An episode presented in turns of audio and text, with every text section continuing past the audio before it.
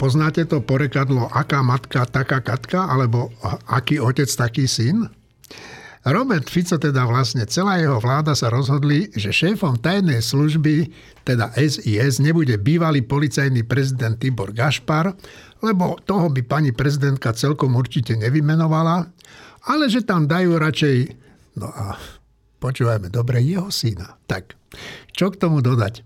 Asi sa o tom chvíľu hm, budeme baviť. Polícia zatiaľ slimačným tempom vyšetruje autonehodu podpredsedu parlamentu Andreja Danka, ktorý sa priznal, že v minulosti rozhodoval o osobách moderátorov slovenskej televízii. No a chystá sa to urobiť zas hneď ako RTVS dostane pod svoje krídla. Ani by som sa nečudoval, keby záver vyšetrovania jeho nehody znel tak, že na vine bol vlastne semafor a že on, Andrej Danko, je len nevidnou obeťou zle postaveného stĺpa. Počúvate týždeň s týždňom, dnes v, oblike, v obvyklej zostave Marina Gálisová, Martin Mojžiš, Tomáš Zálešák, Juraj Petrovič a Štefan Hríb. Ja sa volám Eugen Korda a som rád, že nás počúvate. No a teraz poďme k tomu synovi a kto začne? Tomáš. Nie, tak Tomáš, nie, tak Marina.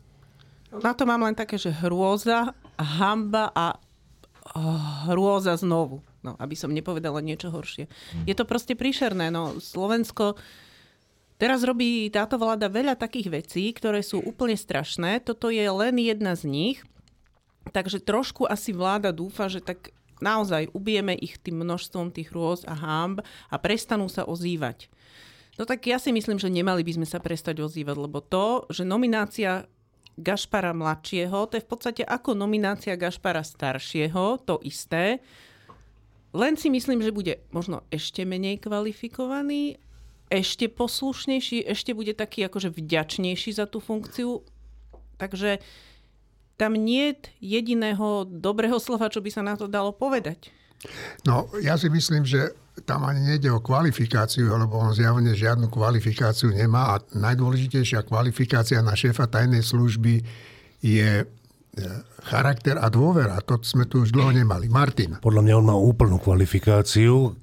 Na polovníckej chate, keď Fico povedal, že pracuje strašne, strašne, ale že furt si ešte 10% necháva na pomstu, tak tento človek povedal, že on si na pomstu necháva 110%. A ja si myslím, že to je úplná kvalifikácia na to, aby Ficová vláda menovala takéhoto človeka za šéfa SIS. No a on na tej chate okrem iného povedal, že Kaliňákovi vrazí vidličku do čela či do oka. Áno, ale e, akože do tohto by som nejaké veľké nádeje nevkladal. uh, Juraj. No ono je ťažko k tomu niečo dodať naozaj. Ako, e, najdôležitejšie je to, že podľa mňa tie spojenecké tajné služby už teda od nástupu Ficovej vlády zásadným spôsobom obmedzili poskytovanie informácií Slovenskej informačnej službe. A po tejto skvelej nominácii ja si myslím, že ten pramen tých informácií bude ešte taký, už len taký úplný čúrok. Aj to bude obsahovať teda len to, čo sa dá v podstate inde prečítať v novinách, lebo myslím si, že Uh, tie bezpečnostné záujmy Severoatlantickej aliancie sú dôležitejšie ako Ficová pomsta, minimálne z pohľadu našich spojencov. Takže bude to samozrejme len zase poškodzovať Slovensko, jeho obraz v zahraničí a, a teda nejakú schopnosť, akcieschopnosť nejakej služby, aj keď SIS, keď nie je akcieschopná, tak obávam sa, že to je v podstate len dobre, lebo hrozí, že keď je veľmi akcieschopná, tak potom skôr unáša prezident, prezidentových synov a koná iné takéto záslužné skutky. Takže možno to ani nebude tak úplne zle. Dobre, však uvidíme, že či ho pani prezidentka vymenuje. Martin? K tomu, čo Juraj vravel, ja si myslím, že pre Slovenskú informačnú službu dnes sú nejaké informácie z zahraničných tajných služieb úplne irrelevantné. To znamená, ak nám ich aj nebudú poskytovať, to nijako to službu pravdu. nepoškodí. Podľa mňa Pavol Gašpar tam bude robiť robotu, na ktorú tam ide, na ktorú tam ide a skutočne tieto informácie k tomu vôbec nepotrebuje. Štef, že tie informácie z Ruska budú prúdiť tak či onak, veľmi voľne a veľmi riadene zároveň. Ako do Sisky. Áno. A zo Sisky k nám. Štefan. No, e, treba ešte taký kontext povedať, že tajná služba to nie je niečo z definície zlé. Tajné služby, má, každá krajina má tajnú službu, každá demokratická, slobodná krajina má tajnú službu a tým sa nemyslí, že niečo tajné robia také akože pokútne. Tým sa myslí, že obraňujú základné záujmy toho štátu a jeho obyvateľov a preto je to tajná služba, lebo niektoré veci sa dajú len takýmto spôsobom zisťovať, e, potláčať e, alebo organizovať proti e, iným rozviedkam a iným veciam. No a teraz my na Slovensku, čiže tajná služba je atribút normálneho slobodného štátu. To je dobrá vec, dobrý nástroj. Ale len v prípade, ak ten štát stojí za niečo. Ak ten štát je postavený na, na, na práve a spravodlivosti a, a tak, tak vtedy aj tajná služba je pomocou e, slobode a spravodlivosti v tej krajine. Ale my sme založili štát e, ešte za mečiarizmu presne opačným spôsobom, že ten štát bol založený nie na to, aby vynúcoval spravodlivosť a rovnosť pre všetkých a tak, ale aby vynúcoval e, nerovnosť, aby, aby bol nástrojom pre zopár vyvolených ľudí, aby z toho štátu niečo mali, aby mali moc, peniaze, vplyv a všeličo. A toto sa za 30 rokov nezmenilo, čiže tajná služba od vtedy, od tej prvej až po dnešnú, bez ohľadu na to, aké sú tu vlády, je, je nástrojom e, všelijakých zbohatlíkov alebo politikov alebo ľudí v pozadí, ktorí cez tajnú službu iných ľudí vydierajú alebo cez tajnú službu získavajú informácie a tak podnikajú. Tajná služba na Slovensku nikdy nebola, e, neslúžila 5 miliónom občanov tejto krajiny, hoci si ju všetci platíme. No a keďže je to takto postavené, a je to už tradícia, že takáto je tajná služba, tak, tak vlastne neprekvapuje, kto všetko je nominovaný do tajnej služby. Akí ľudia. Prečo bol nominovaný pán Pčolinský za tej akože lepšej vlády? Prečo? Jak to je možné? Prečo je dnes nominovaný pán Gašpar? No preto, lebo Všetci chápu tajnú službu ako svoj nástroj k niečomu. Nie ako nástroj štátu e, v prospech spravodlivosti a slobody toho štátu. Čiže, čiže nominácia e, pána Gašpara nie je prekvapujúca. Ja si inak myslím, že aj tak to ešte môže byť iba hra, keďže ja si myslím, že prezidentka pána Gašpara nevymenuje z rôznych dôvodov a tým pádom bude musieť byť iný, iný nominant. Čiže, čiže do tohto nevidím, ale je možné, že to je iba také, že aby zase urobili z prezidentky terč, že vidíte, tak my sme niekoho nominovali a ona ho zase nechce a, prekazila, je proti voľbám a nerešpektuje výsledky volieb a tak. Že, že toto je jeden z možných dôvodov, že prečo práve takéto meno.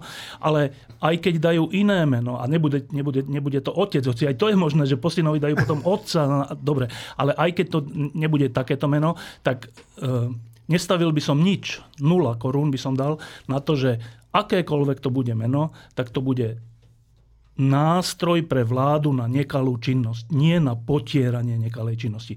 Taká je naša tradícia a žiaľ, deje sa to aj za demokratických vlád na Slovensku, čiže toto zmeniť je na 10 ročie.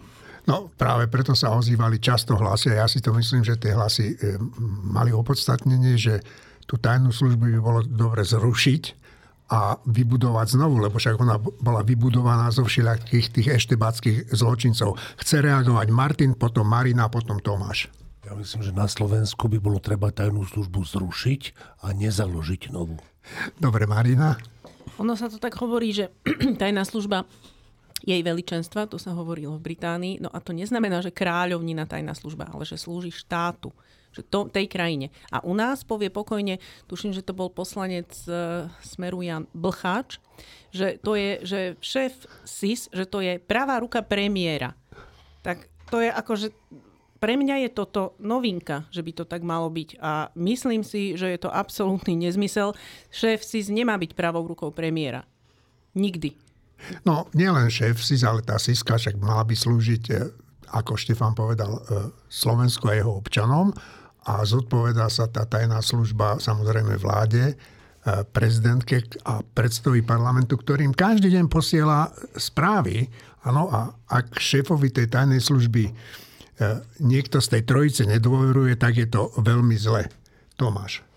No, trošku to už bolo, už to nie je celkom aktuálne. Ja som sa pôvodne chcel spýtať, že teda, a čo robili tie vládne garnitúry za tých 30 rokov plus, lebo tu nevládol len Mečiara, nevládol tu len Fico. Ešte aj odhľad zo tých posledných dvoch vlád, ktoré dobrovoľne rozpustili seba same. Ale spýtam sa inak. Ja sa niekedy pohrávam s otázkou, a bohužiaľ nie je to len v súvislosti s e, otázkou e, toho, čo bude z, z našej e, informačnej služby, ale s mnohými inými notorickými politickými otázkami. Čo by sa tak stalo, keby sa z dneška na zajtrajšok, z noci na ráno, Fico, Kaliňák, celý, celé vedenie Smeru, aj SNS, aj Gašparovia a iní všetci tí Gašparkovia okolo nich niekde sublimovali, odsvišťali by si to niekde na lepšie do medzihviezdnych priestorov a zrazu by tu neboli ráno. Teda od, okrem toho, že mnohí ľudia by upadli do depresie, lebo by prišli o svojich milovaných nepriateľov, e, ktorými sa dá odôvodniť všetko zlo, ktoré tu je. Ale čo by sa dialo napríklad s tou tajnou no, napríklad... službou? Myslíte si fakt, že by to tentokrát tí, čo by, tí skvelí, čo by tu zostali, a ktorí svoju skvelosť už toľkokrát dokázali, že to budú robiť inak? No, ja na to ti neviem odpovedať, ale minimálne by sme, keby sa to stalo včera, nemali dnes robiť podcast. Juraj. No, ja na to odpoviem trošku inak. E, Tomáš, ja myslím, že aj Števo to spomenul, že tu každá jedna vláda vnímala tajnú službu ako svoj nástroj. Svoj nástroj. To znamená rovnako tak Zurindové vlády a na druhej strane uvedome si, že skutočne okrem Mečiara a Fica tu bol nejakú dlhšiu dobu Zurinda a potom nejakú no, krátšiu ďakujem, dobu. veď som to veď konštatoval, áno, ale tí noví to, je... to budú robiť inak, no ale to je len otázka. O tom je, aj debata, o tom je aj debata, že teda tú tajnú službu treba celú založiť na novo, pretože jednak je to prelezené bývalými policajtami, čo je z podstaty veci zle, takéto služby sa nemajú miešať. Tam nemajú čo byť bývalí policajti, tam nemajú byť čo bývalí vojaci. To proste nie je odkladisko ľudí, ktorí sa už majú výsluhový dôchodok, tak idú robiť do sisky. To proste má byť služba, ktorá si vychováva svojich ľudí a ktorí proste sú ťažkými profesionálmi a robia si svoju robotu správne. Na druhej strane, keď sa pozrieme na kvalitu akejkoľvek inštitúcie na Slovensku, tak všade to vyzerá rovnako úboho. Problém je len v tom, možno nejaké svetlé výnimky existujú, ale problém je v tom, že tá tajná služba, ak si má robiť svoju robotu, tak musí mať ešte oveľa vyšší štandard ako mnohé iné štátne inštitúcie a ten jednoducho nemá. A nemá ho ani šancu mať, to je ten problém. Martin? Nesúhlas, podľa mňa Slovenská informačná služba je oveľa hĺbšie pod prahom toho, aká by mala byť, než väčšina inštitúcií na Slovensku. Väčšina inštitúcií na Slovensku proste nerobí tú robotu, čo má robiť. Slovenská informačná služba roky, rokúce robí úplný opak toho, čo má robiť. No, však ja by som k tomu len chcel jednu vec dodať, však ja som ju zažil na vlastnej koži, keď mi rozmlátili auto, to boli štyria príslušníci Slovenskej informačnej služby. Bolo to v čase, keď je šéfoval Ivan Lexa a títo štyria príslušníci tej služby zostali v tej službe pracovať aj potom, ako Lexa musel odísť a dostal, dostal sa tam nejaký našimi demokratmi, asi to meno už nespomeniem, e, iný riaditeľ tajnej služby. A keď som mu to povedal, že ak je to možné, že tam tí štyria robia, povedal, no, že to je v tých tajných službách. Tak, ale poďme k inej veci. A, a podľa mňa k dôležitejšej. A to je ten zákon, ktorý Fico teraz drží v šuflíku, a vydiera e, celý štát s tým, že ho nechce dať podpísať pani prezidentke. Tak Števo, začnem s tebou. Áno, najprv treba e, vysvetliť, že o čo tu vlastne ide, lebo to je troška nezrozumiteľné, ale dá sa to vysvetliť. E, pri ten, tá novela trestného zákona, trestného poriadku, tá hrozná, ktorá znižuje všetky akože, sadzby a premlčacie doby a proste ide ide v ústrety e, organizovaného zločinu a korupcii, tak, tak táto novela e, predpokl- kým príde do platnosti, musí ju podpísať prezidentka. Teraz, e, samozrejme, že každý normálny človek si povie, že ona to nemôže pre- podpísať, však je proti tomu, čo je pravda. Ale, a to je tá komplikácia, že ak to ona nepodpíše, čiže vráti to parlamentu, tak vtedy parlament môže zvolať novú schôdzu na prelomenie tohto veta, kedy chce. ten zákon e, má, má účinnosť od 15. marca, to je napísané v tom zákone, že od 15. marca. Čiže e, parlament zvolá schôdzu, väčšina zvolá schôdzu 14. marca, odsúhlasí to, prelomí veto prezidentky a vtedy má prezidentka už iba poslednú šancu a to je, že dá ten zákon na ústavný súd. Lenže ona ho dá na ústavný súd 14. lenže on už 15. začne platiť, čiže ten ústavný súd by musel v okamihu prijatia toho zákona a tej, tej sťažnosti na ten zákon, by musel hneď rozhodnúť, že pozastavuje účinnosť toho zákona. Lenže on si ho ani nestihne prečítať, ten ústavný súd. Čiže sa predpokladá, že tým pádom by bola zmarená možnosť, že by ústavný súd mohol stihnúť pozastaviť účinnosť, lebo o to sa teraz hrá. No a teraz, keď, čiže druhá možnosť je, že prezidentka to podpíše teraz, zajtra, pozajtra, niekedy, tým pádom, v tej, a súčasne to podá na ústavný súd. Tým pádom ústavný súd má do 15. marca 2 či 3 týždne na to, aby si to preštudoval a prípadne pozastavil tú účinnosť. O toto sa hrá. Teraz, e, čo sú to slabé miesta? Prvé slabé miesto je, že podpísať zákon, ktorý si, o ktorom si myslí, že je najhorší za posledné roky, je samo o sebe nepríjemná, ťažko vysvetliteľná vec. Po druhé, urobíš to preto, že snáď ústavný súd bude príčetný a keď si to všetko prečíta a všetky tie námetky, ktoré sú ústavné a všelijaké iné, je ich veľa, e, tak, tak pozastaví tú účinnosť. Tým pádom nenastane to, že ľudia, ktorí sú dnes e, pred obvinením alebo pred súdom alebo tak, že sa ich to všetko začne týkať a budú poprepúšťaní alebo sa zruší obvinenie alebo celý prípad. No a teraz to je to ťažké miesto, že e, môže sa stať, že prezidentka to teda z týchto dobrých dôvodov podpíše a ústavný súd to aj tak nepozastaví. A potom to bude také, že on tak podpísala zákon úplne zbytočne. Dobre, e, na druhej miske váh je, že no ale urobila som všetko, čo som mohla, aby sa to nestalo, tak viac som už urobiť nemohla. No. Čiže toto je len faktický popis, že o čo sa teraz hrá. Juraj? Ja len doplním, zabudol si jednu drobnosť a to je to, že na to, aby prezidentka mohla podpísať zákon, Musí lebo to mať... je to, čo teraz Fico vlastne robí, ten zákon musí najprv podpísať predseda parlamentu a premiér. Dokonca oni nemajú ani tú možnosť, ktorú má prezidentka, povedať, že nepodpíšem, len ústava zase nehovorí o tom, že kedy to ten premiér musí podpísať. Je tam není nejaká lehota stanovená. To znamená, Fico teraz naťahuje ešte aj ten čas, ktorý by umožnil prezidentke podpísať ten zákon a dať to na ústavný súd, lebo nepodpísaný zákon sa nedá napadnúť na ústavnom súde. To znamená, že oni ešte aj takéto svinstvo sa snažia urobiť, že vlastne naťahujú ten čas, tak, aby prezidentka skutočne dostala ten zákon podpísaný od Fica tak neskoro, že aj to sa nepodarí stihnúť. Ano, to je tam, ešte tá tam, ďalšia finta, o ktorú sa snažia. Áno, ale aj na túto fintu je samozrejme nejaká odpoveď a správnych kruhov e, prezidentského okolia je názor, že v prípade, že by toto Fico robil, že by to teda nepodpisoval dlho, pričom zákon predpokladá, že to podpíše S, akože... Bezodkladne. Bezodkladne. Čiže keď to nepodpíše, tak sú odhodlaní to dať na ústavný súd ten zákon. Bože, to nepodpísal? Aj nepod... Nie, cel, ten zákon, aj Pelegrini to už podpísal, čiže dajú to nepodpísané s tým, že to, to je pra, že to je, robí prieky právu predseda vlády a preto to dávajú aj nepodpísané na ústavný súd. Čiže ešte to je ďalšia faktická. Ako je tam tá možnosť, lebo prezidentka má tú povinnosť vlastne to, no. ako zachovávať ústavnosť. Čiže no. ak ju premiér nedodržiava, tak je jej povinnosťou napriek tomu konať. Hej. Ja len e, sa teším v úvozovkách na to, že ak e, ústavný súd rozhodne, že ten zákon je v poriadku, že ako to zdôvodnia, lebo však normálny človek, keď ten zákon vidí, tak ako si povie, že toto nemôže prejsť, ale dobre. E, takto, že ústavný súd, pokiaľ viem, tak bude rozhodovať v pléne, to znamená, že, to znamená, že všetci ústavní súdcia, nie nejaký jeden senát, ale všetci. A dobrá správa. No. Dobrá správa je, že viackrát za, min, za minulé obdobie ústavný súd v pléne, keď rozhodoval, tak rozhodol dobrým spôsobom proti aktuálnej moci. Že ne, nebolo to tak, že...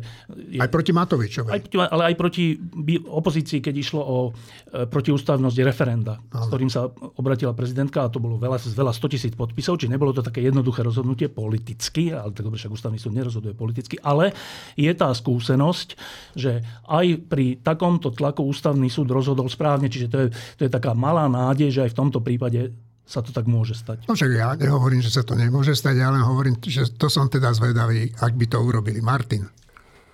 Zase ja sa snažím niečo... Pardon.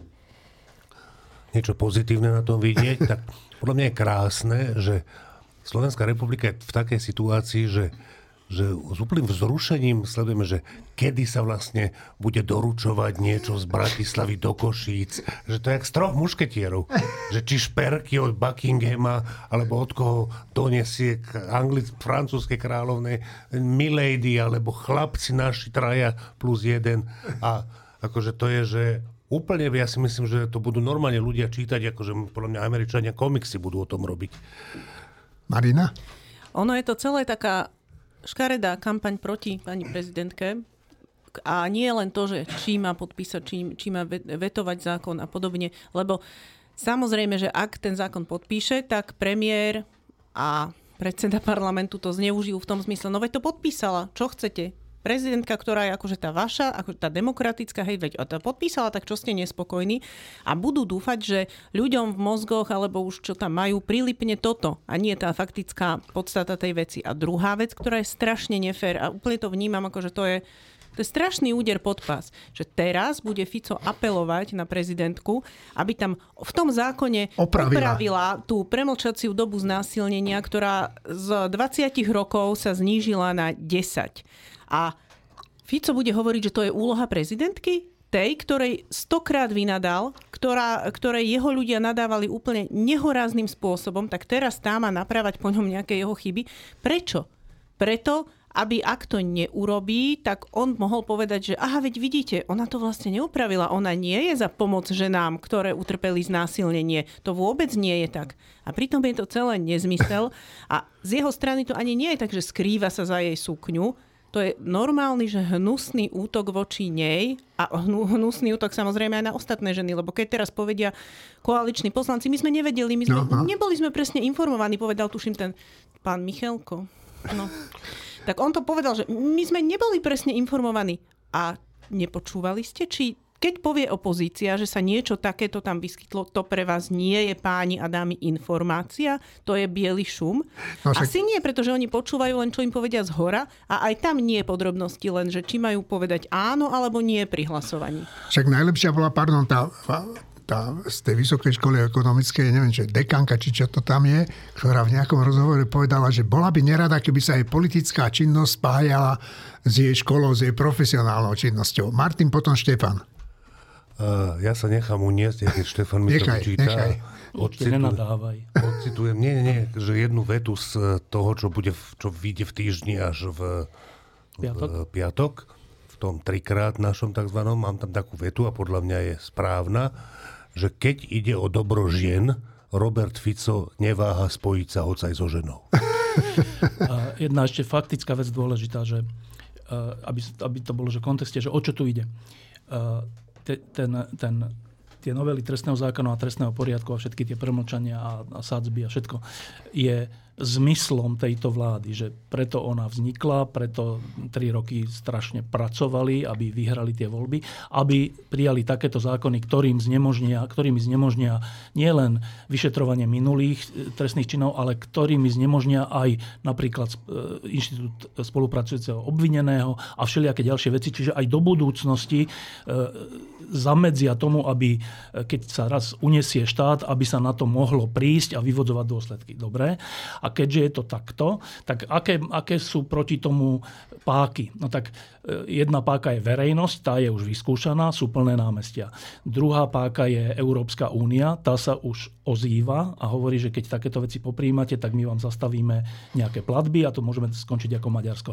Ešte je tu tretia páka a to je ústavný súd, ktorý, ktorý z definície má, e, má strážiť zákonnosť a ústavnosť a tým pádom by mohol, však sa to už viackrát v histórii stalo, že ústavný súd sa postavil na správnu stranu a napríklad aj za Mečiara zastavil nejaké veci, za čo si vyslúžil nazvanie, že to je chorý prvok na scéne. Že ústavný áno, súd, áno. povedal predseda vtedajšej vlády, že je chorý prvok na scéne, ktorý ten ústavný súd oni dali do ústavy.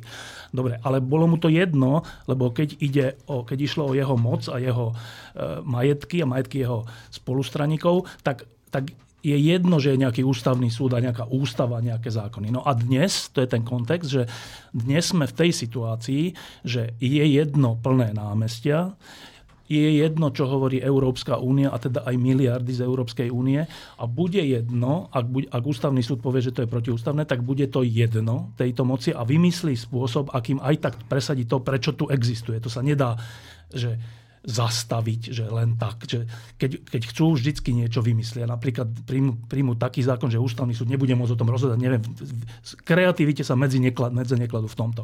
Čiže ja len upozorňujem, že sme v situácii podobnej mečiarizmu. Vtedy nás to vyvrhlo z kandidátov na členstvo v Európskej únii a v NATO a hrozilo, že budeme súčasťou ruskej sféry vplyvu, že budeme ako Bielorusko nevidím žiaden dôvod si myslieť, že to tak nie je aj dnes. Že pre túto moc je jedno, kde Slovensko patrí. Slovne hovoria niečo iné, ale v skutočnosti tento záujem tohto zákona a týchto noviel je pre nich vyšší ako bezpečnostný, geopolitický, akýkoľvek záujem celej tejto krajiny. Čiže ak, ja len upozorňujem, že ak aj ústavný súd by bol e, v tomto E, konzekventný a rozhodol by tak, že to pozastaví, tak si myslím, že záujmom tej, záujem tejto moci je tak silný, že to akýmkoľvek spôsobom znovu prevalia. Budú sa určite o to pokúšať, to je celkom nepochybné. Tomáš. No to, čo tu bolo konštatované, znamená vlastne aj bilanciu uplynulého týždňa. Jednoducho my síce protestujeme, ľudia v uliciach protestujú, ale nepriateľ postupuje. Uh, Fico Fico môže milne pôsobiť dojmom, že je génius e, vzhľadom na kvality oponentov, ktoré má. On, si, on ním síce nie, ale naozaj je ho ťažké zastaviť. On má totiž jednu kvalitu, ktorú nemajú jeho oponenti. On ovláda tu, aj keď v pervertovanej podobe, tú makiavelistickú zásadu, že keď raz získam moc, tak ju musím chytiť za pačesy a, a preplieskať, keď je treba, ale drží si ju, na rozdiel od svojich oponentov, ktorým sa nechce vládnuť. Ale iná vec ma napadá, k tomu všetkému, čo súhlasím, čo sa už povedalo, v tejto chvíli, najmä, najmä pri, tej, pri tej položke znásilnenia a tejto novely, ja, ja, si, ja si viem predstaviť, že toto naštve dosť veľa ľudí a Mám taký, mám taký pocit, že teraz by bolo treba aj zo strany politických elít, myslím opozície, zaujímať sa intenzívnejšie o voličov na opačnej strane politického spektra, o ktorých som presvedčený, že sa bude medzi nimi množiť počet pochybujúcich a počet nespokojencov. A nejakým spôsobom tu bude treba nadviazať nejakú zmysluplnú komunikáciu. No, mne si nahral trošku Tomáš práve, lebo tie e, premlčacia lehoty, hovoríme doby, to sú lehoty. Na to znásilnenie mne prípada, my sme sa o tom s Marinou bavili ešte pred reláciou, že celý ten, celá tá konštrukt, celý ten konštrukt tej zmeny toho trestného zákona, to je ako katalóg. Tam normálne si človek len pozrie, že toto je prehľad zločinov tejto garnitúry, a podľa toho sa dá povedať, že tak toto sú zrejme tie zločiny, ktorých sa niektorí členovia tej garnitúry niekedy v minulosti dopustili, tak si potrebujú zariadiť beztrestnosť. No a keď ma napadne, keď mi napadne uh, tá premlčacia lehota na Snad. násilnenie, tak si spomeniem na istého ministra Jana Richtera, ktorý v 2013 havaroval niekde pri Galante s Viagrou a kondomami vo vrecku a nejakými tisícami eur. On teda tvrdil, že kondomy ak Viagru nemal, že len tisíce mal pre vnúčku na darčeky. A popri tom sa mi vybaví aféra istého zariadenia reedukačného v úvodzovkách, ktoré sa volalo Čistý deň, ktoré riadili takí dvaja manželia Tománkovci, ak sa dobre pamätám, ktorým keď sa to prevalilo celé, čo sa v tom čistom dni deje, že tam teda sexuálne zneužívali tí, tí dozorcovia, lebo to neboli ani opat- ošetrovateľ, to boli dozorcovia, zneužívali tie maloleté chovánky, ktoré tam boli, tak e, bolo zaujímavé sledovať, že kto tým Tománkovcom radí v tej komunikácii, lebo radil im tam istý Peter Todt, bývalý Siskar.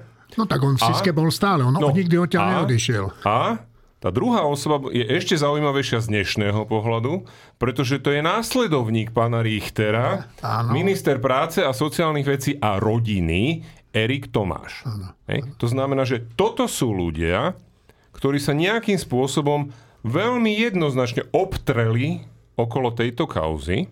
Ináč ako to, že Tománkovci žalovali tú poslankyňu Blahovú, no. neviem, 20 žalôb tam bolo pre, pre akože e, nejakú újmu nácti a neviem čo, neviem, ako môžu takí ľudia mať nejakú česť. Čiže k akej újme tam mohlo dojsť, ale teda myslím, že to aj nejak už dopadlo pozitívne v tomto zmysle nie pre Tománkovcov. Ale to je to, čo mi napadá, že teda to je skutočne mimoriadne odporné, ak sa niekto takýmto spôsobom pokúsil skrátiť tú premocaciu lehotu a na druhej strane ukazuje to, že Fico není až taký geroj, keď zistíte, že op, toto sme asi prestrelili, že toto už by mohlo skutočne aj v našom tábore nejaké ženy možno nahnevať, lebo to je taká pomerne citlivá vec a, a nie je to tak jednoznačné, lebo to ostatné je také, že však oni môžu.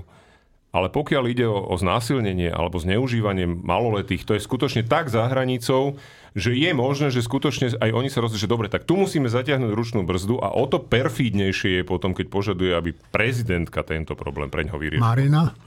Potvrdzujem, bavili sme sa o tom a presne to si pamätám, môj prvý pocit, keď sa toto schválilo celé, bolo, aha, no tak pozrime sa, čo tam tak zlacnilo trestnoprávne. A presne z toho môžeme vychádzať, že čo tam kto zrejme potenciálne spáchal. Ináč skúsme si hypoteticky také cvičenie spraviť, že takýto trestný zákon, takúto novelu trestného zákona by prijala mm, vláda, dajme tomu Igora Matoviča, hej, taká, aká bola. Viete, čo by robil Robert Fico?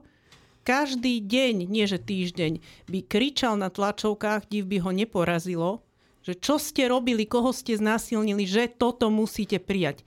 Takže ja by som poprosila, že trošku ubrať možno opozícia z tej jemnosti a slušnosti a z rukavičiek a trošku to povedať na tvrdo, jedna vec. A druhá vec, áno, je isté tvrdé jadro Ficovcov, ktorému toto nikdy nedôjde, lebo nechcú, aby im to došlo. Oni žijú v absolútnom zapieraní reality. Ich voliči. Ale potom je tam taká tá masa ľudí, ktorí sú tak trošku možno sivou masou, až tak sa o veci možno nezaujímajú, do detajlov ich nerozpitvávajú, ale takéto veci, také, takto začiarov veci ich už dokážu možno prebudiť a nie že naštvať, ale ešte niečo o mnoho horšie. Tak ja by som prosila, hrá sa o túto masu. Nie o tých pravoverných Ficovcov a Ficovky, ale o túto masu ľudí, ktorí možno ani tak vždy za to nemôžu, že v ktorom tábore sa ocitli, a môžu, alebo za to môžu vlastnou neinformovanosťou, neviem. Štefan. Iba tiež ešte jedno upozornenie, že um, oni sú v niečom šikovní a e, sú šikovní na, napríklad v tom, že upriam, upriamia pozornosť na nejakú vec, aby tým prekryli nejakú inú vec. A e, v tomto prípade e, ten, to, to, to zníženie premlčacej lehoty na 10 rokov je hrozná vec, ale tam je veľa, veľa rovnako hrozných vecí. A teraz si všimnite, že čo robíme my na Slovensku. Že posledné dni je debata najmä o tom premlčaní znásilnenia. Čo je samozrejme hrozná vec, ale tie ostatné sú rovnako hrozné veci a o tých sa nehovorí a teraz príde predseda vlády a povie, že vlastne takto zmeňme, dajme to na, naspäť. A vlastne vznikne trocha úlava. Že aha, takže, takže vlastne tú, tú najhoršiu vec sa nám podarilo e, akože zmeniť. Ale to není tak. To, tie veci sú rovnako zlé, všetky to, čo tam sú. Čiže, čiže ja, len, ja len pripúšťam aj možnosť, že oni tam, že, že nami manipulujú inými slovami a nemali by sme sa nechať. Martin? Dobre, v záujme vyváženosti ja sa pokúsim zasa e, priamo protirečiť šéf-redaktorovi, ktorý povedal, že im nejde o Slovensko.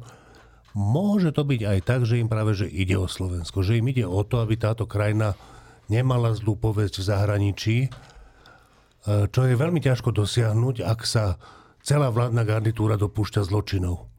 Dobre, tak akú má možnosť tá vládna garnitúra? No, jedna možnosť je, že nedopúšťať sa zločinov. Ale to je vylúčené. Dobre, tak keď je to vylúčené, tak potom druhá najlepšia možnosť je nedopustiť, aby sa o tých zločinoch hovorilo, aby, aby sa o nich vedelo a tým pádom, keď sa o nich nebude vedieť, tak o nich nebude vedieť ani zahraničie a povesť Slovenska nebude narušená.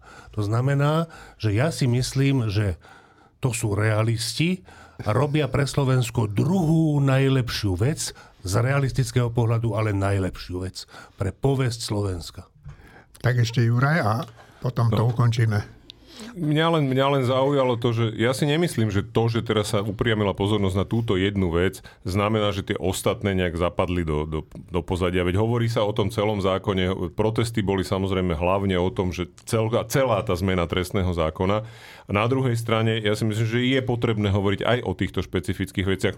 Ak sme im sadli na lebno, dobre im tak. Akože ja si myslím, že toto im skutočne nemôže pomôcť. Že toto sa vyťahlo na svetlo sveta a že to nejakým spôsobom dostávajú ľudia pomerne intenzívne momentálne do toho, čo Marina tak nazvala, že mozgov, alebo to, čo majú v hlave.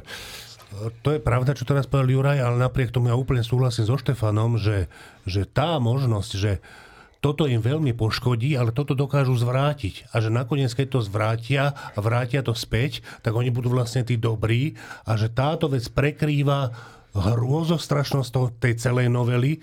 To je úplná pravda. Ja, ja si to musím teraz vyželiť už šéf-redaktora, v tomto ja, vidí, naprosto súhlasím. Ja chcem len, Takto, ja chcem len... Navrhujem túto pasáž opäť, vymazať, aby sme nevyzerali, že sa bojíme Štefana Hryla. Ja, ja chcem len opäť dosvedčiť, keby to nebolo počuť, že Martin mal pri svojom predchádzajúcom vstupe po celý čas ironický výraz. Dobre. Na vojne by ho možno aj do basy za to dali. Dobre, poďme k inej téme, ktorá má Mňa až tak veľmi nezaujíma, ale myslím si, že zaujíma minimálne dvoch ľudí, ktorí tu so mnou sedia, to je Martin a Štefan. A to je téma hokeja. My sme mali krásny článok, napísal nejaký náš mladý kolega, e, volal sa Neberte nám šatana. A Števo, však o tebe aj o Martinovi je dlhodobo známe, že ste fanúšikovia hokeja a boli ste veľkí ctitelia pána Šatana. Ja stále som. No a však iste, ale on sa chová tak nejak divne v poslednej dobe. Ale však to sme už minule celé povedali, čiže máme to opakovať, že to, to, presne toto sme na jednej z týchto týždňa z týždňov hovorili a tak ja to môžem zopakovať. Uh, Miro Šatan uh, ozdravil vedenie slovenského hokeja za strašného nasadenia jeho a jeho kolegov, bývalých hráčov. Uh, zmenili to fungovanie od širokého k niečomu úplne inému. Doniesli Craiga Ramseyho, ktorý úplne pozdvihol reprezentáciu. E, ozdravilo sa financovanie, e, nie, nie sú dlhy, nie je možné, aby nejaký klub neplatil hráčom výplaty a všetko toto.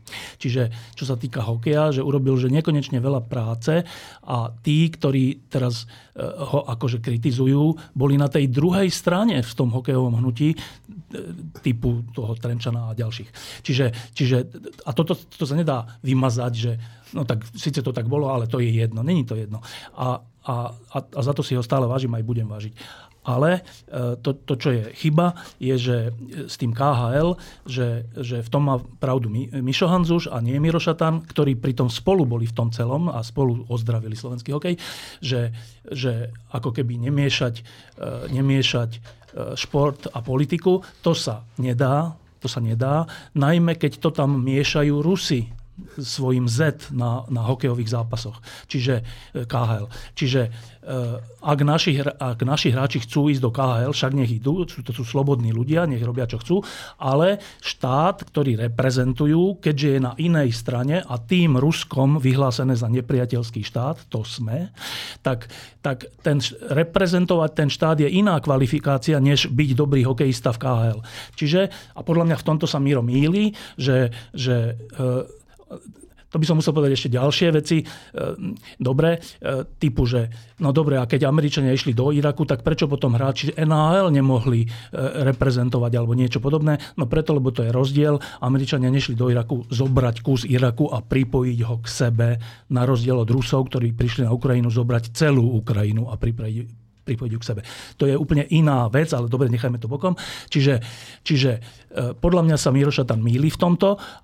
Aj 呃 teda ešte druhá vec, ktorú sme tiež minulé hovorili, zopakujem, že keďže je šéf zväzu, tak keďže je teraz ministerstvo športu a tam sa rozhoduje, že aké peniaze, akým mechanizmom pôjdu do jednotlivých športov, tak šéfovia zväzov tam musia chodiť a musia, musia s tým novým ministrom eh, rozprávať, čomu majú tiež ľudia za zlé, ale toto mu ja už nemám za zlé, lebo tak, dobre, tak potom by musel odstúpiť, že tak nebudem šéfom zväzu, keď je takáto vláda, ale to, to, to podľa mňa tiež by nebolo správne, že treba sa snažiť, eh, čo sa týka hokeja, futbalu a všetkých ďalších vecí urobiť čo najviac pre tie športy, nech je vláda aká chce.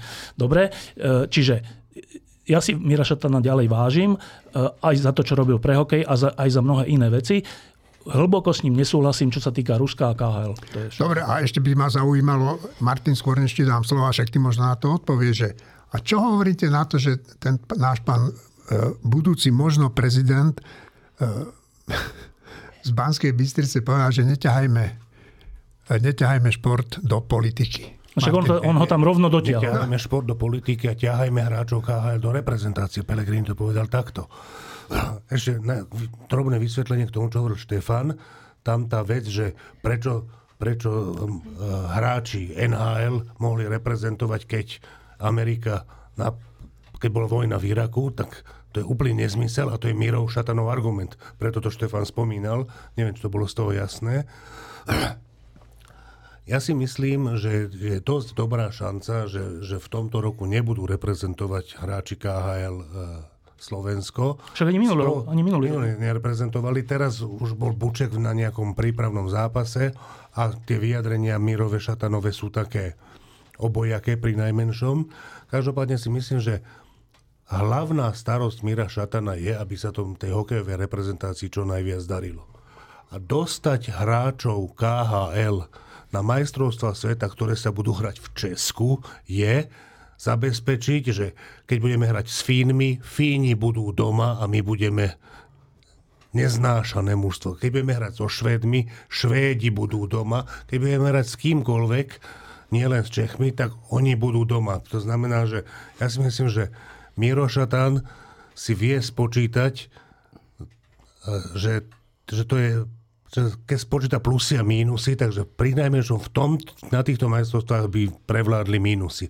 Neviem, či si to vie zrátať Pelegrini. Pelegrini je buď slabý poštár, ktorý si toto zrátať nevie a povie takú kravinu, akú povedal, alebo je dobrý počtár a vie, že on môže povedať túto hovedinu, lebo naberie mu to tých jeho voličov a zároveň ničomu to nepoškodí, lebo ak má šatan čo len trochu rozumu, tak to neposlúchne.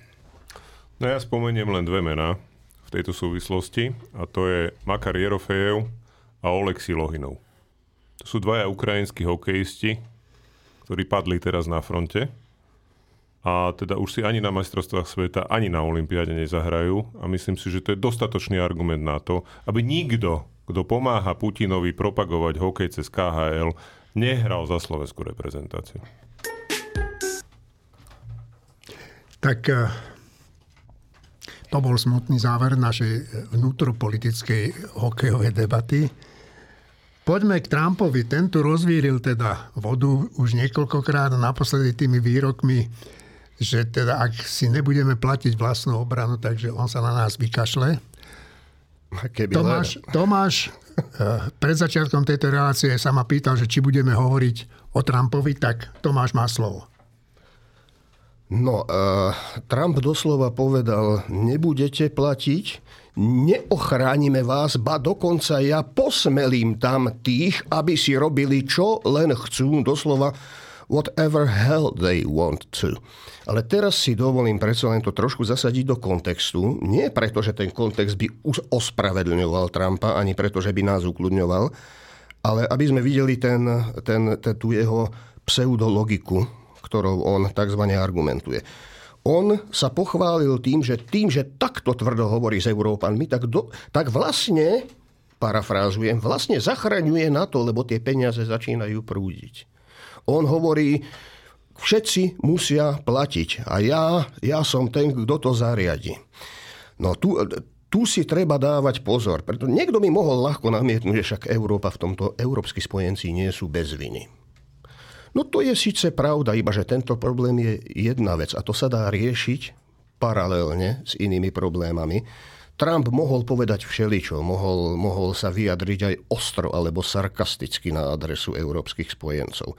Ale on v podstate pozval, pozval potenciálnych agresorov a nie len do Európy on tým vlastne vyslovil isté, urobil gesto. Gestá, prosím pekne, v politike sú niečo iné, než keď ja poviem niečo v krčme kamarátom. Tam si ja môžem dovoliť povedať všetko možné, alebo skoro všetko možné a nemusieť sa užierať za každým, že, že tým ohrozím svetovú bezpečnosť, ale to nie je tento prípad.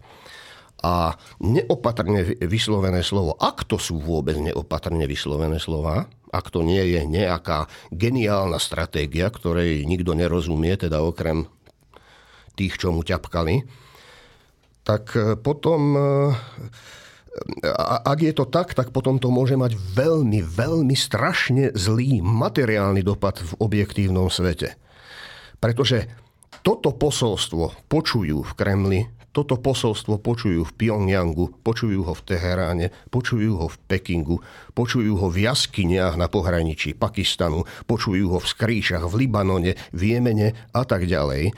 A jedného dňa kedykoľvek si niekto z darebákov môže povedať, Tuto asi nejaké spojenecké záväzky nebudú dodržané, tu je šanca, že nám niečo môže prejsť a môžeme si dovoliť nejaké dobrodružstvo. A oni síce môžu sa pritom prerátať a škaredo naraziť. Ale aké následky to potom bude mať pre nás všetkých, to, to, je, to je proste strašné pomyslenie. Marina? Tam sa treba pozrieť na dve veci, že kto hovorí a komu to hovorí. Kto hovorí teda? Donald Trump, ktorý má pod palcom republikánsku stranu natoľko, natoľko sa mu podarilo rozhasiť v rámci svojej predvolebnej kampane túto stranu, že jej zástupcovia robia v kongrese problémy s pomocou Ukrajine, ale nielen Ukrajine, dokonca aj Tajvanu a Izraelu. To, to sú... ktoré sú štáty, ktoré republikáni tradične podporujú a aj ústne stále podporujú. Takže to je prvá vec.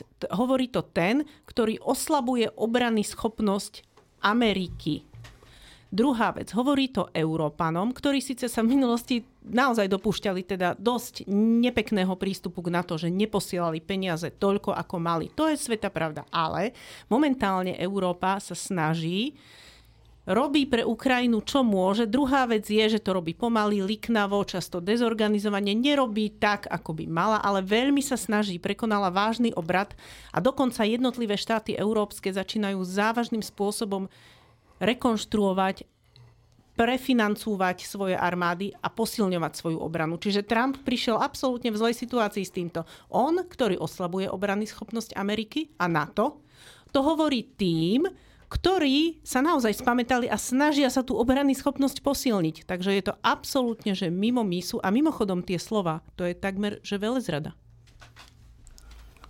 A mňa strašne mrzí všetko, čo som v dnešnej relácii povedal až doteraz. Ospravedlňujem sa za to, lebo sa vystavujem nebezpečenstvu, že to, čo chcem povedať teraz, bude znova vnímané ako irónia. Nie, nie je to irónia. Myslím to smrteľne vážne. Trump je podľa mňa úplné hovedo. Ale to, čo povedal o Európe a NATO, je úplná pravda akože a potrebujeme to počuť od hoveda, lebo keď to povie nehovedo, tak si budeme myslieť, že to nás len tak vychováva. Šteklia nás. Presne tak. My potrebujeme počuť, že keď si nebudeme plniť svoje záväzky voči na to, čo si neplníme ani teraz, keď už sme sa veľmi polepšili, tak to skončí. A potrebujeme to počuť od niekoho, ktorý je taký blázon, že to je realistická možnosť, že to skončí. Akože ja si myslím, pričom to nie je tak, že by som nesúhlasil s Tomášom a s Marinou. Rozumiem všetkému, čo povedali a súhlasím s tým. Zároveň si myslím, že sme to veľmi, ale fakt, že veľmi potrebovali počuť a čo potrebujeme ešte viac, je zachovať sa tak, ako keby to ten Trump myslel vážne, ako keby sa mal stať prezidentom Spojených štátov. Štefan. No, je úplne že smutné, že, že americký prezident alebo, alebo kandidát na prezidenta, bývalý americký prezident a kandidát na ďalšieho prezidenta je úplne vyšinutý človek. To je úplne že smutná vec, lebo keď e, najväčšiu slobodnú krajinu na svete a najsilnejšiu vedie vyšinutý človek, tak to je úplne nebezpečenstvo pre celý slobodný svet hen, také, hen takým spôsobom hovoriť, že keď, keď nezaplatíte, tak nech si vás tí druhí zoberú a my ich tom ešte aj povzbudíme. To je úplne, že, že, to je, že vyšinutosť normálne, že zblázninca. Že takto sa nesmie hovoriť nikdy, nikde, nikomu. A nie, že verejne. Dobre? Čiže toto je jedna vec, ktorá je nebezpečná. Ešte poviem, že to súvisí minulý týždeň bol ten slávny v úvodzovkách rozhovor Tuckera Carlsona, to je taký jeden americký novinár z s Putinom v Moskve a teda pre tých, čo to nevideli, bol dvoj, dva a pol hodinový rozhovor, ale to nebol rozhovor, to boli monológy e, Putina a tento, tento Carlson sa tak akože občas nejak ozval. Uh, už len akože ilustrácia, že dal prvú otázku, že prečo teda Rusi sú na Ukrajine a nasledovalo 25 minút v kuse 25 minút historické, ahistorické a všelijaké expoze ruského prezidenta o tom, že ako vlastne vznikalo Rusko. Ale 25 minút úplne, že úplne, no, proste to, to, kde sa na to hrabú naši, keď neodpovedajú na otázky. Tak te, toto bolo naozaj, že, že poníženie toho amerického novinára. E, to je novinár, ktorý je považovaný v Amerike za konzervatívneho novinára, ale až tak, že, že jeho ešte aj z Fox News vyhodili. Fox je taká akože republikánska stanica stanica, ešte aj odtiaľ ho vyhodili a on si vytvoril svoj účet s pomocou Maska, e, ktorý ho veľmi podporuje, Elona Maska a je z neho taký, že veľký influencer, že milióny, milióny ľudí v Amerike to počúvajú. No a prečo to hovorím je, že ja dúfam, že keď to tých milióny, milióny ľudí si pozrú, tak uvidia, že počkajte, tento náš hrdina je submisívny voči Putinovi, že to čo je? Že to bolo, keď, keď by ste si pozreli tie 2,5 hodiny, je to troška utrpenie, ale dá sa to zvládnuť, tak to je normálne, že, že nejaký žiačik a nejaký otecko mu hovorí, ako to je. A ten žiačik občas povie, že ale to naozaj? A on povie, že ale áno, naozaj, naozaj to takto je. No tak, tak toto, keď robí, že renomovaný americký moderátor a novinára, neviem čo, pre milióny Američanov jeden z najlepších, tak, tak toto uvidieť, ja keby som bol americký občan, tak by som bol, že už by som si nikdy nepozrel Tukara Carlsona, lebo že tak toto je hamba, že je úplná hamba. A, a, a hovorím to preto, že Carlson je samozrejme podporovateľ Trumpa. A, a to je vlastne ten istý vzorec, že to sú ľudia, ktorí majú strašne akože reči, všelijaké, sil, silácké reči, ale potom sa, sa poklonia síle že, že proste Karlsson sa kľudne po, pokloní Putinovi, hoci ten mu tam hovorí, že druhú svetovú vojnu spôsobili Poliaci, nie Nemci. No tak výborne. A, dobre, a to ešte tam hovorí, že on je vlastne historik, ten Tukar Carlson, tak výborne. A, a ale že proste vidí, že tam je sil, že to je proste reprezentant silné, veľkého Ruska, tak zrazu z Tukara Carlsona je malý chlapec. No a, a, a to, je, to je aj Putinové uvažovanie, že, že dobre, kto je tu taký akože silný lebo ja som tiež silný. A kto je ešte silný? No tak, tak kým je silný? V Severnej Koreji je tam diktátor. Tak sa s ním stretnem, dokonca ho pochválim, že ten výborne to myslí so svojou krajinou, povedal Trump o ňom. Kto je ešte silný takýto diktátor? No Putin, no tak vlastne to, to, to sme akože kolegovia, tomu ja, to, to ja uznávam. Nech si robí, čo chce v tom Rusku, to ja uznávam, je silný. A to je to nebezpečenstvo, že, že na čele najsilnejšej krajiny a na čele v tomto zmysle NATO, e, sa, sa môžu dostať tohto typu ľudia, ktorí neuvažujú v intenciách, že právny štát, sloboda, demokracia, neviem čo, ale v intenciách, že silní so silným sa dohodnú a tí ostatní idú bokom. Tých si zoberte. No, a t- t- toto je Trump pre mňa. Že, a ja, ja som úplne prekvapení, že nie len, že dobre, že republikáni, mnoho republikánov e, tomu podľahlo, lebo chcú sa znova stať senátormi a chcú sa znova stať kongresmenmi, no tak nemôžu ísť proti Trumpovi, lebo by boli nepopulárni, dobre, ale aj tu na Slovensku, aj tu v Európe je veľa tzv. konzervatívnych ľudí, ktorý, ktorým sa toto neprieči. Že, že, že, pričom tu ide o sebevražednú vec, že tam v Amerike to ne, ale tu toto toto keď vyhrá, tak nám ide o život v tej chvíli, o slobodu tejto krajiny, o slobodu vôbec akože Európy. Dobre. Pozitívna správa, ale nakoniec tohto môjho vstupu je, že teraz bolo v Amerike hlasovanie v Senáte o pomoci Ukrajine a ešte niekomu a v Senáte to prešlo 70 neviem koľkými hlasmi, pričom Senát má 100, 100 e, teda členov.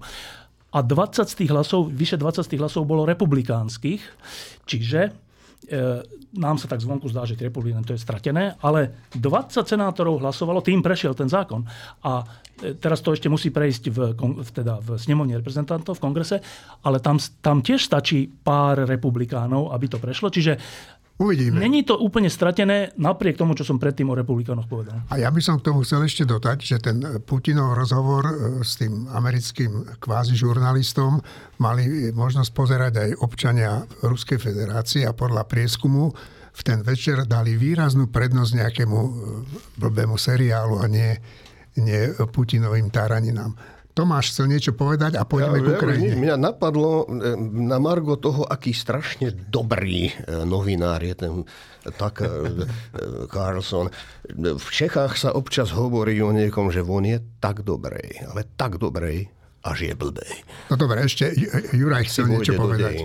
No, ja som sa jednak k tomu Tuckerovi Carlsonovi a tomu, čo hovorí, že toto, keď uvidia americkí jeho fanúšikovia, tak ho prestanú sledovať. No naopak. Časť. No ale aj tá časť. Proste, keď sa niekomu páči Tucker Carlson, tak to zožere aj ten Putinov rozhovor, pretože to je proste rozhovor so silou. To sú ľudia, ktorým sa páči sila. Tak Putin je ako Trump, čiže to je výborné, že ten Carlson je vlastne v predklone pred Putinom, lebo rovnako je v predklone pred pred uh, Trumpom, a to není prvýkrát, čak Edward VIII bol nadšený Hitlerom, hej, tá tú krátku chvíľu, ktorú bol, ktorú bol vlastne e, kráľom, hej, teda predtým, než sa, než sa jeho brat stal, hej, v 36., keď musel abdikovať kvôli voli Simpsonovej. Jednoducho, to sa vždy znovu opakuje v dejinách, že ľudia aj lídry sú, sú týmto spôsobom ohúrení niekým, kto budí dojem sily, moci a, a nejakej akože seba istoty ale nakoniec sa to aj tak vždycky nejak rozpadne. Čiže môžeme len dúfať, že to dopadne rovnako aj s Trumpom. Uvidíme. No dobre, tak e, skôr než prejdeme k nášmu novému číslu, ja by som chcel krátko spomenúť Ukrajinu a vzhľadom na to, že už, má, už sme dosť dlhí, tak e, nebudeme sa aj dnes nejako extrémne venovať. Ja by som len rád povedal, že e, ráno som si prečítal také správy, že Ruská federálna bezpečnostná služba oznámila, že niekde nad Čiernym morom zostrelila nejakých 6 či koľko ukrajinských dronov. No ale zabudli k tomu dodať, že mm, ich výsadková loď išla opäť gudnú ďaká tým šiestim zostreleným dronom. Tak, Štefan, číslo. E, tak nové číslo týždňa, ktoré vyjde v piatok, je, je venované teda obálková téma, je venovaná takejto základnej otázke, že vrátili sme sa do 90. rokov, vrátil sa na Slovensku ten typ režimu, ktorý sme vtedy nazývali mečiarizmus. A máme tam k tomu takéto veci. E, máme tam e, odpoveď na tieto otázky od Romana Kvasnicu, ktorý zažil tie 90. roky ako advokát a zažil aj neskoršie veci ako advokát rôznych ľudí, Hedvigy Malinovej, Kuciakovcov a všelijakých. Odpovedá na tie otázky, že či sme, sa to, k tomu, či sme sa vrátili do 90. rokov a či sa s tým dá niečo urobiť. Potom tam máme e, veľký text bývalého policajného prezidenta Jaroslava Spišiaka, ktorý v 90. rokoch riešil mafiu a odpovedá na otázku, že či to je podobné a čo sa s tým dá robiť. A potom tam máme taký dosť exkluzívnu vec tiež, že všetky tri sú vlastne exkluzívne a tá tretia je e, rozhovor s režisérom filmu Vojna policajtov, Rudom Birmanom a hlavným hrdinom toho filmu Alexandrom Bartom, ktorý ten film je o 90. rokoch a o tom, že ako tu vládla mafia s pomocou tajnej služby. A ich sa teda pýtam, e, okrem toho, že ako ten film vznikal a tak, tak sa ich pýtam, že to, čo hrali, či majú pocit dnes, že je to iné a teda to odpoveda režisér a herec, čo je úplne že iná kategória, ale odpoveda na to veľmi zaujímavé. Čiže toto je skladba obálkovej témy, ktorá je podľa mňa veľmi zaujímavá. E, potom Marina urobila nejaký rozhovor? Ja som sa spojila s generálom Hodgisom a hovorili sme o generálovi Zalužnom. Tak na základe toho vznikol článok. E, myslím si, že bude to celkom zaujímavé pre čitateľov, že ako máme chápať toto odvolanie generála Zalužného, pretože niekto hovorí, že to je akože nejaké strašné egotrip od prezidenta Zelenského, že je to ako nejaká jeho osobná žiarlivosť a podobne a že je to strašná chyba. Uvidíme. Prečítajte si. A ten generál je kto? Uh, generál Ben Hodges, ktorý je, uh, neviem už koľko hviezdičkový generál americký. On, on bol aj náčelníkom štábu. Na, náčelníkom štábu NATO. A on teraz žije aj čiastočne v Európe. A on stále sa vyjadruje k ukrajinskej vojne a myslím si, že jeho vyjadrenia sú vždy veľmi racionálne, triezve a ani Vôbec by som nepovedala, že je fanúšik Dobre. niečoho tam, Dobre, okrem čiže, víťazstva Ukrajiny. Dobre, čiže to, je, to sú ústredné témy prvej polovice a v druhej polovici je ústredná téma čo? V druhej polovici máme také zaujímavé kombo textov. Jedna je e, text od nášho kolegu Martina Horičku, ktorý je okrem iných vecí aj historik a písal o histórii false flag operácií. To sú operácie, ktorými sa začínali vojny, ale to sú v podstate dezinformačné operácie, klamlivé operácie, ktorými sa začínali vojny, rôzne krízy v dejinách. A je to také, by som povedala, na to sa nadvezuje, na to nadvezuje článok, ktorý napísal Martin Hodás náš taký dlhodobý spolupracovník a tam sa pýta, prečo ľudia veria hlúpostiam. Tak to je presne k tomu, prečo sa ľudia dajú oklamať. Potom máme super closer Olegu od kolegyne Bibi. Máme tam vzducholode samozrejme, vyvrcholenie veľkej ságy epickej o vzducholodiach. No a máme tam aj druhý diel eseje Kresťanstvo a totalitné ideológie od Tomáša.